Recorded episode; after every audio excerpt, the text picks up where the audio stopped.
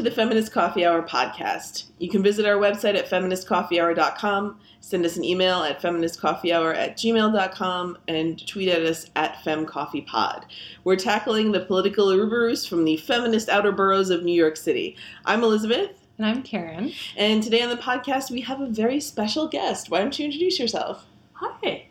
Thanks so much for having me. My name is Lindsay Beyerstein, and I'm an investigative journalist, also from the Outer Boroughs, from uh, Brooklyn. I am a um, documentary filmmaker as well. I've just wrapped uh, my first uh, documentary about abortion access. I also work for the Sidney Hillman Foundation as an awards coordinator. We're a journalism awards foundation. That's about it. Thanks for coming on the show today, Lindsay. So, can you tell me about this movie that you just finished making, this documentary? Sure. We don't have a title yet. It's the story of two abortion clinics in red states, one in North Dakota and one in North Carolina. And essentially, what we were looking at is difference that relationships with the police make in terms of how accessible and safe and pleasant it is to access abortion care. So in North Dakota, you've got a clinic, it's called the Red River Women's Clinic. It's this kind of haven surrounded by really intense anti choice activity. They have a lot of people sort of piled up on the sidewalk, but everybody, you can get through. The escorts just whisk people into the building, and once you get inside, it's kind of this haven of, of nurturing, respectful, wonderful care. And it, it's just things are going really well there. And what makes all the difference is that they have a downtown community resource officer who's actually accessible. The, the department decided, the Fargo PD decided that they were going to make it a priority to actually serve and protect all the downtown business owners, including the one that provides abortion. So they've got a resource officer that uh, can receive texts and phone calls and has a really good relationship with the clinic and the staff and the escorts who work outside, and she can come by whenever. And when you go there, it's just amazing. Like people, it's a very difficult kind of space to defend. It's in an old downtown core, so it's just like one tiny skinny sidewalk leading up, and there's a record store and a burger bar and like they could easily choke it off if there was the protesters could easily choke off access if the police weren't really proactive. But they make sure that the sidewalk stays clear so everybody gets to express their first amendment rights and everybody gets to get their abortions and everything's pretty much okay it's kind of tense out there sometimes, but it's not the end of the world. Everybody, you know, you talk to the protesters, they say the exact same thing. The police are respectful to us. They enforce the rules, they make the rules clear, and we're happy with what's going on. So then you see, you get the exact same thing from the escorts saying, yeah, the police are clear and respectful, and you know, the protesters are annoying, but they're not frightening or dangerous, and we can do our job, and everything's good.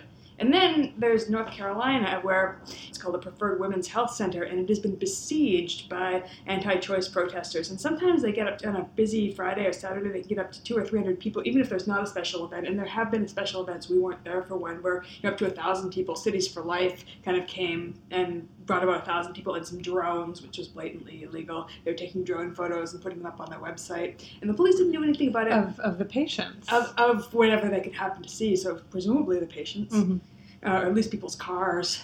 This place is just a complete it's just a clusterfuck because the police won't do anything. And the worst part about it is that these protesters will set up with their amplified sound systems and just kind of bombard the building with sound. And there are many layers of concrete inside this building. Mm-hmm. And you can sit there, sitting in the back room in the office trying to do interviews, and you can just feel things rattling because they're out on the PA just yammering about how you should have your rapist baby and stuff like that and it's just like being under siege. And it appears to be illegal, or at least deeply unfair, how these permits are awarded because they've got a whole network of volunteers who are sending out hundreds and thousands of requests on their computers. We went to this, this, one girl's house at midnight and filmed her sending out hundreds of requests to the city because the rule is that the first come, first serve for the day of the permit. So if you apply, if yours is the first over the transom, you're supposed to get the amplified sound permit. And if the clinic gets it, they don't broadcast anything. They just have a day of silence. Mm-hmm. But if the, and if the protesters get it, they just get on the mic and yell all day and play music and do whatever and it's just really exhausting and demoralizing for everyone. But it seems like the clinic people always get it.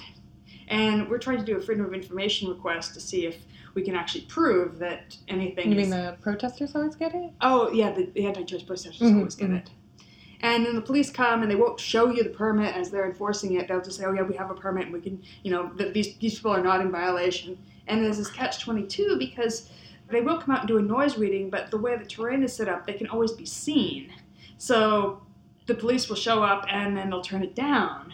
And they'll come and try to do an unobserved reading from the elevated ground above, but they can be seen in all directions. So and so they turn it down, and so they never get a violation. And I interviewed one police officer who said, "Yeah, you know, I've, I've written four tickets over the entire time I've been policing here, and none of them have ever gotten before a judge. So I don't know what even happens at that stage. Like once a violation is once it's ticketed, it didn't survive legal process either. Wow. What is the ticketing legal process in that locality? If it's 75 decibels or above, that's considered being in violation, hmm. and then they can write a ticket. I'm not actually sure what the process is beyond, you know, the, the time when the police officer writes a ticket and, you know, what happens between that and ordinarily they would go to court to defend the ticket and then the mm-hmm, person would mm-hmm. show up and they'd have a hearing. But I do not quite know what happens in between the ticketing and the court hearing that makes it stop. I mean, presumably the city attorney intervenes or something, but I don't know that. Wow. I've been a clinic escort in New York State, and it's very different. We've never had more than, I would say, 40 or 50 protesters at a time. But what I was would be interesting to ask you about is you're talking about these clinics' relationships with the police department. And I remember people at the clinic would say, you know, it's important to have a good relationship with the police, of course, and also with the local government. And I was never really sure why, because I would think, well, New York State sets the abortion laws, but that's exactly why, because they would write the policies about Yeah, who can have a megaphone. Yeah, and, and what counts as being in violation, and how to interpret all those laws. Because I talked to one of the anti-choice protesters, and he had the city attorney's number on his phone. And there's nothing improper about that. The city attorney is a public official, but the city attorney is the person who determines all the little minutiae of what's considered in violation. And the police answer to him because the police don't really know the in depth. Know, they have to be looking to civilian guidance to say what the statute actually means. Like there was a dispute while we were there about, well, you know, you're only supposed to have one sound system, but can you have two microphones that go to that sound system? What if you have two actual sound systems? Can you have them? Uh, and like the, the law is really basic and bare bones about this stuff, so they need a lot of interpretation. It makes a lot of sense why you would want to be friends with the city attorney. And I don't know for a fact that, this, that Daniel Parks of Cities for Life, the guy I talked to, is friends with the city attorney, but it seems like they have much better channels of communication than the abortion clinic had, because the abortion clinic was trying to call the same number and never got through on that particular weekend that we were there. And I don't know if um, Cities for Life called that weekend, but the abortion clinic just cannot, you know, the city attorneys have like a brick wall for them. They're not really getting anything out of them. But I got the impression that there's very open avenues of communication on the other side. Had they been attempting this before and they had hit a wall, or have they not considered it because it it seems so on its face that there is collaboration? They're just, well, the, the woman who's running the clinic now, her name's Calla, and she's 26 years old. Her family founded a chain of abortion clinics that are all still running the preferred women's. And there's some in Georgia and some in North Carolina and, and maybe another state too. So she just took over fairly recently in the last couple of years. So she's sort of building these relationships anew, just her. But also, I feel like it's just, they've always been kind of very much keeping to themselves. Like her parents hewed do a very kind of old school model of we're providers, we don't want to be involved with politics, we don't want to be Mm. involved with volunteers and escorts, we don't want to be involved with any of this stuff. We're just playing our respectability politics and providing first rate health care. right. And that was good in some ways because it did keep them as a very low profile. So they were able to do this for many years, just kind of being on their own, doing their own thing, just keeping their noses clean. But at the same time, when anti choice activity stepped up, they didn't have anybody, they have to build all those relationships now. Calla is kind of Mhm. seeing, and that's why she invited us as a film crew, I think, to come and document what was going on because they're just sort of even in the embryonic phases of developing their escort and uh, their escort program and their uh, counter protester program. So th- that's all very new in the last several months that they've developing that. Counter protesters don't have vests yet, but they're Okay. thinking of fundraising on their own to get their own vests. But Yeah, do you want to talk about the, the significance of the vests? the escorts have vests so that they're easily visible to uh, to the patients and to their fellow volunteers. So everybody knows who's who's approved to be there and that they're working their shift and that they're accessible to help. In North Dakota, they've got pale blue vests. They look sort of like UN peacekeepers. I can see that. So when was this uh, documentary filmed? When? Oh, Yeah. in the fall of 2016. We got back from our last shoot in North Carolina just before the election. I guess you wouldn't have that much of a, a basis of reference because that was your first time in both of those cities. But do you feel like as the election got closer, things were ratcheting up on the front of clinic defense and You could definitely feel that there was, you know, sort of rising intensity. like a proxy And- war? Yeah. Or, at least that everybody was just really hyped up about what was going on Mhm. politically and felt like, you know, there was just a lot at stake. And I was texting with one of the women that I met in North Dakota who is an escort and was working at the clinic when we were filming. And she said things have gotten a lot nastier out on the front lines in North Dakota, in Fargo, more intense than they were when we were there since the election, that it's really empowered some people. And you said something about 40 days of life? Yeah, so that was sort of the initial concept for doing a documentary. Uh, Jodi Jacobson, who's the CEO of Rewire.org, which is the organization that funded the documentary, I've been writing for them for many years. Originally, they were RH Reality Check, and I've been there since the early years of RH Reality Check. But uh, Jodi and Mark Folletti, the head of multimedia at Rewire, came to me and said, Would you like to do a documentary? And I said, Oh boy, I would love to do a documentary. And they're like, Okay, the concept is 40 days for life. And we have a budget to go to a couple different locations. We want to see what's going on during 40 days of life. So we did some research and we found out that, well, 40 Days for Life itself is pretty boring. I mean, it's the sort of most corporate, generic kind of silent vigil, you know, non interventionist kind of anti choice protesting that there is. So we needed something that was a little bit more dramatic. So we focused, we just focused on places that had the worst, sort of, who's the best case scenario in terms of your relationships with the police and your relationship with protesters, and who's the worst case scenario. And it became pretty clear that these two were our biggest contrasts. I thought that was very interesting when I looked into that because I had seen 40 Days for Life protests. Some Catholic organizations in Northeast do that, as in 40 Days of Lent, they protest abortion clinics, which has a very bizarre spiritual significance, I think, as more of a liberal, humanistic, religious person. We'll get into that later. But they were doing 40 days before the election protesting. I, the look on Karen's face, you can see it now. Just the, the, idea, the confused, confused puppy fans. the, the, the idea of taking the 40 days that Jesus spent fasting in the desert before his crucifixion and people celebrate that as having some spiritual significance for Christians versus 40 days before the presidential election in the United States to me is frankly such a bizarre mix of religion and politics. And I say that as a Unitarian Universalist, a member of a denomination that does a ton of politics, but just that was just Well, so think they do it confusing to year. me. Like they do the spring one and then they did a fall one, and I'm sure it wasn't coincidental. I mean, I think they've been doing it since 2005. I'm sure it wasn't quite coincidental that they decided to have a fall one that would, you know, sort of overlap with. They would tell you it wasn't. It didn't have anything to do with the election. It was just so popular in the spring. It's like Lent 2.0. it's just the strangest, one of the strangest things I've heard, and I've Mm-hmm. you know kn- known about these protest movements for a very long time. Well, but I imagine going to like a street party with your friends where you yell at people is a lot more fun than not eating chocolate. yes, I have seen these people and the the emotion on their faces when they really get going. But I can't imagine what it's like to hearing that through a megaphone.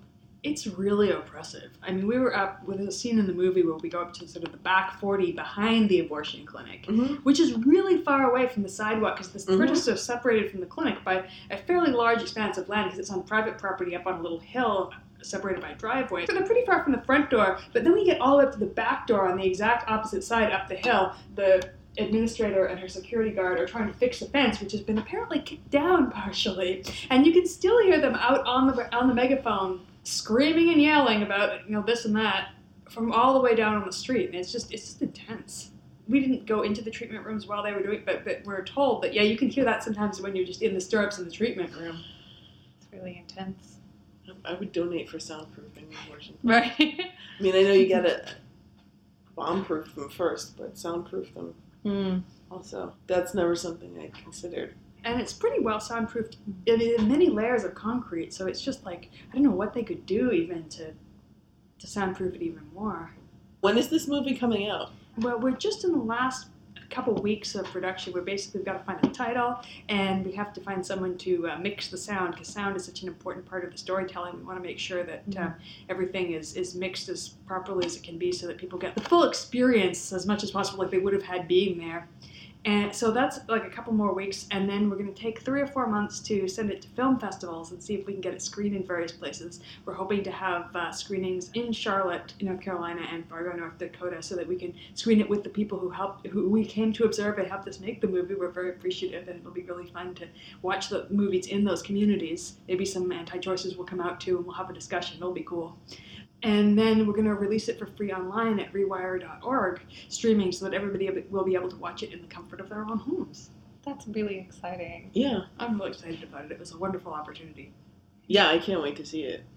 I'm so curious. What would be a question that you would want to hear answered by an anti-choicer? Uh, well, it was funny. We spent a lot of time. People kept asking us. We did pre-screenings of the movie, and one of the big pieces of feedback was, "Why aren't you talking to more anti-choicers?" And the honest answer was, "Well, we spent a lot of time talking to them, but it was so resolutely boring." What was so boring about it? Oh, well, they would just redirect every question back to the babies, the babies, the babies. That Everybody was always the same, and it was just always the same answer. They did like talking about fasting. That was something I just felt like I could sort of relate to them about because you know everybody's been on a diet. Like, what's that like? Fasting for forty days, and people would tell me about the, their special kombucha recipes and stuff like that. Interesting. So But they, didn't really they, they would fast during the 40 days for Yeah. life. And for some people, that meant you know cutting out TV or cutting out Facebook. Like fasting Okay, could like be cut, you know Mhm. sort of disciplining yourself in any particular way. But some people actually did cut out sort of all solid food or all solid food during the day.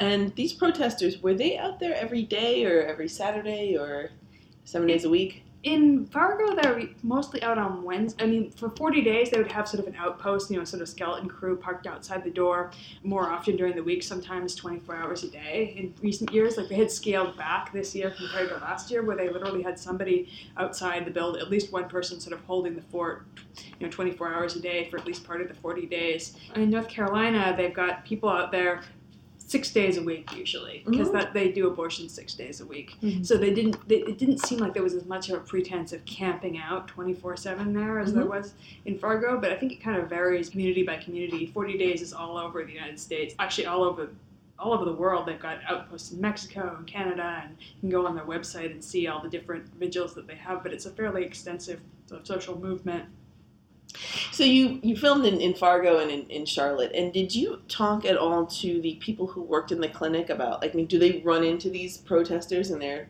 day to day life? I mean, They I won't go to a Knights of Columbus meeting for that reason with my Catholic family members, because I would you ordinarily go to a night No, but I mean, no. I, I have a Catholic family member who invited me to, to some social event that Yeah. was organized by the Knights of local Knights of Columbus, and I know that they also organized. I was wondering, clinic. like, can you go to Knights of Columbus? and the, it was some kind of dinner dance or something like that for the St. Vincent de Paul charity, but it was overlapped. And I just said, I don't want to run into protesters that I see as a clinic escort outside of that space. But I grew up on Long Island, very large suburban sprawl. I, you know, I, I live in, in Queens, so it's it's it's big. There's lots and lots of people. I won't bump into these people. Did the Oh yeah, people were people were concerned about that, and it did happen. I mean, especially the, the administrator Calla said, you know, she sort of worries about you know the grocery stores just being known around town as Calla, the abortion provider. And as a young single woman, it's challenging for her because she would really like to date. She's relatively new to Charlotte. She moved there fairly recently from Raleigh, you know, to take a more hands-on role at the clinic in Charlotte, and you know, she's got this incredibly busy job administering this, you know, network of abortion clinics. And then also she would really like to date, but it's hard in a small town where a lot of people are anti-choice. So I'm curious also to hear more about what these protests look like beyond just a pervasive sound. Yeah. uh, I imagine there a small number of these people are the ones managing the PA system. What is it for the experience of a patient coming in? What are what are they walking through? What are they seeing? So in North Carolina, they would set up the PA sort of down by the base of the driveway, so everybody would have to drive past them as they mm-hmm. went up the hill into the private parking lot where they get escorted to the building. And the old white men guarded the PA system very jealously. They seemed to be the ones who had the permits. And there's this one dude, not quite so old, his name's Ante, who has been arrested for doing things like disrupting prayers at mosques and things like that. You gotta look up exactly what Ante was arrested for, but he and his daughter, Christian Sugar, that's her real name Oh my goodness. and his wife disrupted some kind of Muslim prayer. Maybe it was in a legislative body. I'm trying to remember. But he's often on the PA system ranting about rape, and he's this, just this really creepy looking guy. And what are the kinds of things he says about rape? Uh, he says things about you know how it's a blessing, how you should really just go ahead and have your rapist baby because that's really what God intended. Explicitly say that? Oh yeah, yeah, things like that. He also say things about you know everybody in this building hates you, God hates you, the devil hates you and your descendants.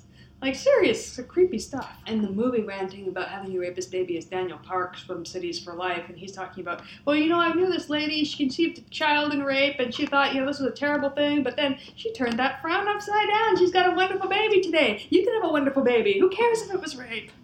what is Cities for Life? Cities for Life is the main anti-choice group in Charlotte that organizes these rallies. They have outposts around in different parts of the country too, but the Charlotte chapter is particularly active. I don't know that they have any particular ideological or practical that makes them stand out compared to other anti-choice groups. They're just really well organized and well established in Charlotte. And Daniel Parks directs that one. And so these people are on the PA every day. Every day, yeah. Yelling about And sometimes how it just- shouldn't matter that yeah. it was rape. And, sometimes it's, just cool. a small nucleus of people who are that they're the only ones there. Mhm. Sometimes some seminarians will come out, teenage boys who are you know maybe young college, like late high school, early college age. They look to be from the local the local cemetery, seminary, local seminary, and then there are the ultrasound buses. There's some, at least one or two. The big purple bus that offers free ultrasounds that parks right down the road from the clinic. Mhm. When they try and wave people down, and they'll say things like, "Oh, make your appointment go faster. We'll give you the ultrasound." And so they course, misrepresent themselves as being they part imply that they're a the medical clinic. facility and that they're giving people real diagnostic tests. They may well be giving people real ultrasounds. They probably do have a real ultrasound machine in there, but what's actually going on is that they want to like show people the heartbeat of the baby. Like you, you would be a murderer if you got an abortion now. I love the heartbeat thing. Yeah. Two heart cells in a petri dish have a heartbeat. but I think that you would not call that a living thing. Well, it, may be alive, but it doesn't mean it has rights. But it doesn't look like a person. Like I Yeah, have fill out big the census form. No, I, I, I mean, I, I remember my first week, my first uh, 10 week appointment when I was pregnant, and they showed me the picture of my son, and it's just a little. I had a hard time uh, thinking of that as a baby because it looked so alien. Yeah. To me, you know, it was very strange. It, it was more like it was an idea of a baby than an Mhm. actual. Was it kind of like jarring that this thing's making me feel so different and has upended my life so much, and it's still so tiny? And I was lucky because I didn't really have a lot of morning Oh, sickness. good. I only had a little bit. so at ten film. weeks, you don't feel totally different. Depends on the person. Mhm.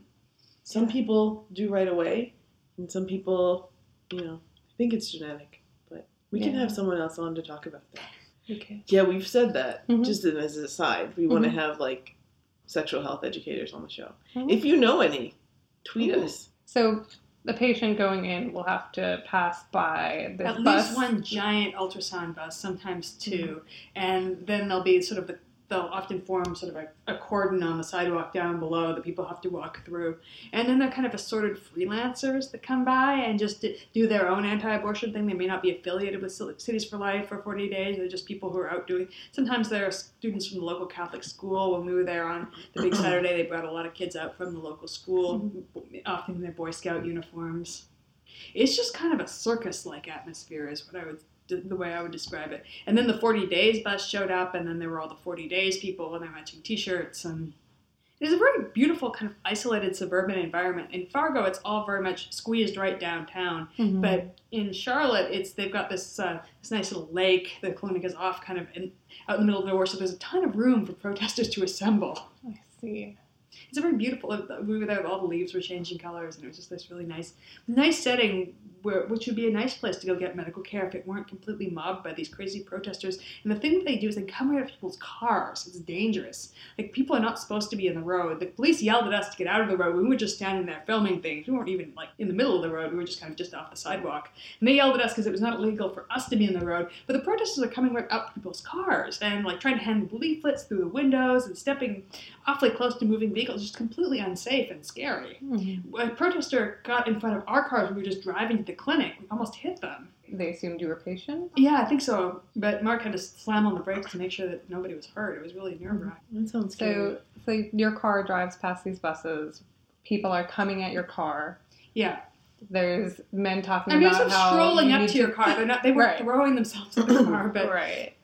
Uh, trying to shove leaflets in your window. yeah, trying to shove leave, leave in your window, and then you've got somebody on the, the PA saying, "If you're in the clinic, you can come out. We'll save you. We'll help you." Weird stuff. My daughter had a biracial baby, and it's okay.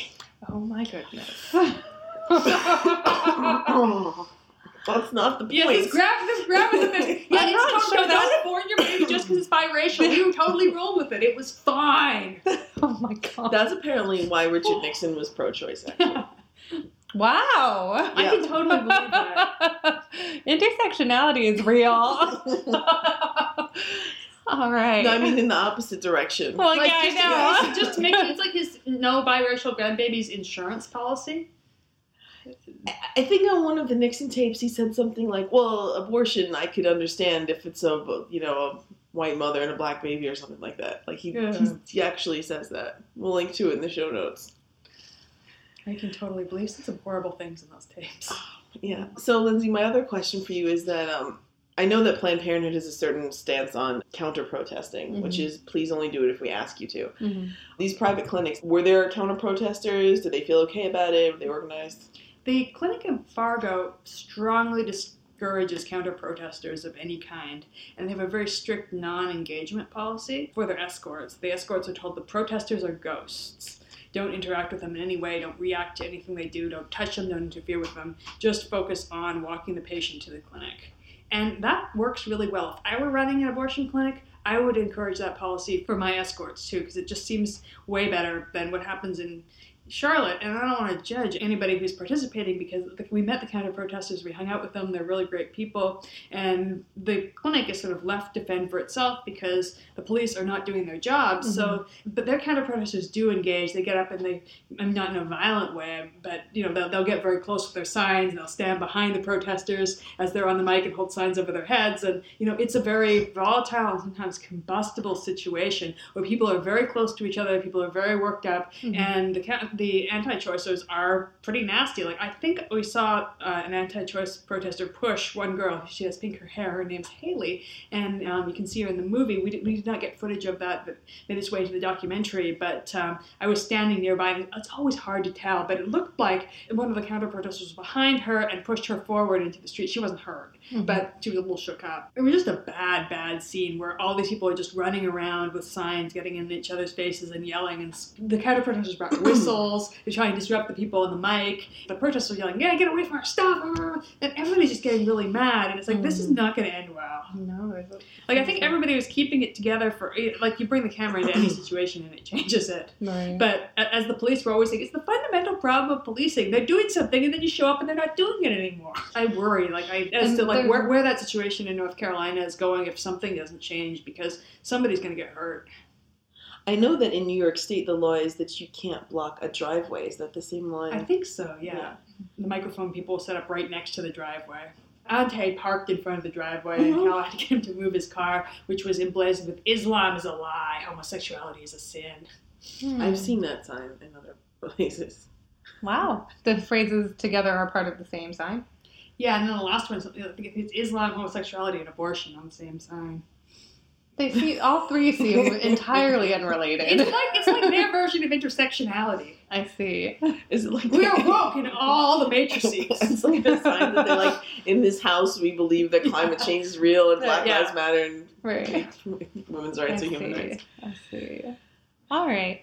I think it was interesting what you were talking about with like the difference between keeping your nose clean and just doing your job and keeping your head down and being a good citizen versus this kind of movement towards we do have to be involved with local government. We do need to involve be involved with local police or local enforcement. I feel like I'm starting to see that shift in a lot of liberals nowadays attending town halls. Like Yeah. this feeling that like I do need to be involved locally. I can't just trust that if I do things the right way, things will continue moving in the right direction.